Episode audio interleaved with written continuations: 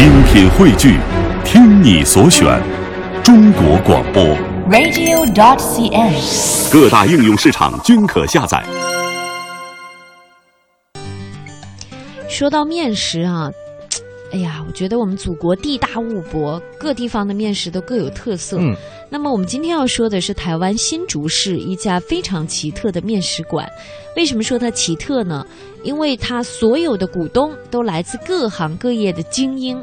那为什么会能够产生这样一家面食馆呢？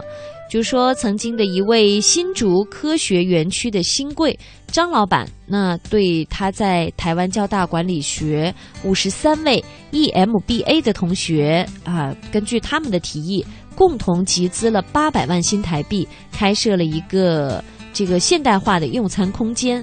那他的股东呢是来自新竹的科技大的老师啊、医师啊，还有律师等等。所以呢，今天我们一起走进贾董的面，一起去看看。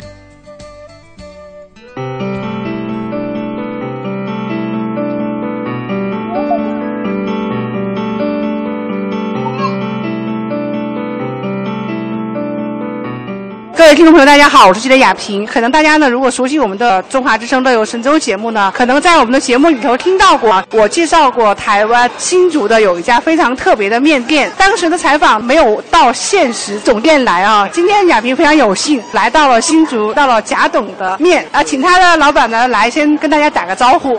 哎，你好，哎，神州之友的听众大家好，哎，我是贾董的面张振龙。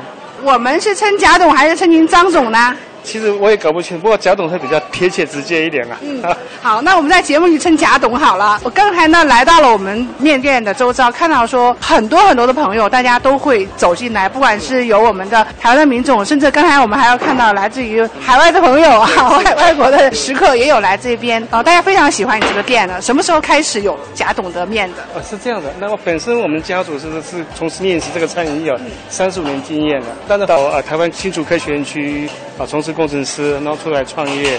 本身在新竹科学区来讲，我在这里工作了二十几年，对这里的生态以及生活形态都非常的清楚。在三四年前一个机缘之下，我去读交通大学 EMBA，跟同学们大家合资开一家面店，就叫贾董的面。为什么叫贾董的面呢？其实我英文名字叫做 Just，同学平常上课叫我贾董贾董，那开一家面店我们就叫做贾董的面。我们这面店英文名字叫叫 i Noodle。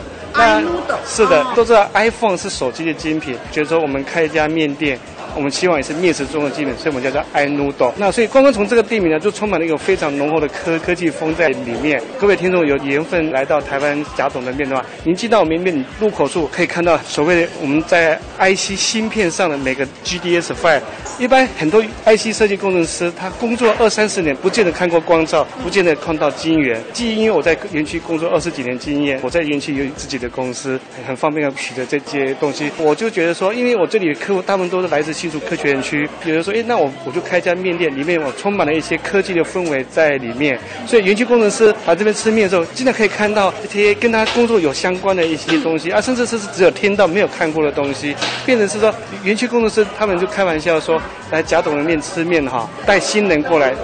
那新公司报道的时候，大家来吃一趟面，就知道整个 IC 不需要再做什么新进类的一个训练了。公司很喜欢带一些客户过来这边吃，不管是来自日本、来自韩国，甚至德国、美国，都带过来这边吃。这些外国客人来这边吃，觉得也会觉得很压抑。来吃个面，竟然可以看到这些这先进、这高科技的一些科技元素啊。在里面，所以他们都定调我们在甲董的面在新竹科学是属于一种高科技的一个名点。而且我们还获得了呃很多的这个荣誉哈，我这样有什么百大是是是，我们也荣获台湾旅游网所办的百大名店，我们也在其。那我们走进来之后看得到说，除了我们有一个科技元素之外，我们的设计方面也有我们的一个特色。我们这个举目望去，头顶上面呢，看到像波浪一样的白色，呃应该象牙白的这种颜色这个是什么？呀，其实它是有含义的。当时开这个面店，我们就是设定我们要开一家不一样的的面店，所以在装潢上我们也费了心思。目前所看到这些面条，其实这个就是面条面条意象。那面条下面有这些绿色的小灯，小灯，那其实它代代表葱花。葱花啊，其实曾经有科委建议我说，哎，那是你放个一双筷子跟卤蛋放在上面，那样就更好玩。对对对。然后它的面条的锁等于说它跨过我们的整个殿堂，对对对，然后运到它的一个碗墙面那边，它是一个红色的一个一个碗，是的，蛮吉利的一个中国红大碗在这边，对对对，突出我们那个面店的一个特色。是的，是的。对对对。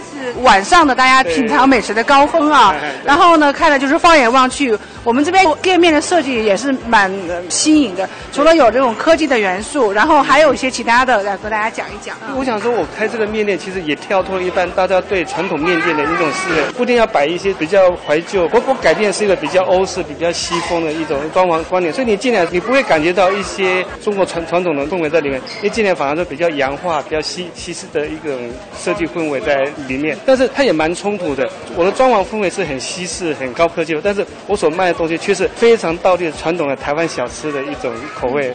好，我们等一下呢，我们会去品尝我们贾董的面一些特色面点啊。当然，在这边呢，我还看到一个非常特别的地方，在您的这个面店的墙壁上面呢，有一面墙哈，它居然是很多的这个奖状。是。它其实跟面试没有关系，它是学生的一个成绩。OK，是这样的。我们的面店呢，开在这个社区，这是一个新开发的社区。我觉得我们在做这个餐饮呢，而且我们也朝向一个所谓公益一个平台上，我们也提供一笔基金来招待这些附近中小学成绩优异的同学。不管是学业成绩，不管是体育成绩，或是出外才艺竞赛，只要有拿到奖牌、成绩优异，他来吃这碗面，免费招待的。这个我们实行的有一阵子，在招待他们过程之中，我们会登记他是什么学校，是因为什么这样，他吃了什么面。我们做一些统计之后，我们觉得非常受到激励跟启发。这些小学生来这里面店吃面，当然他不会一个人过来吃，他不可能带着爸爸妈妈、兄弟姐妹一起过来吃。他会诚实申报说他吃的面。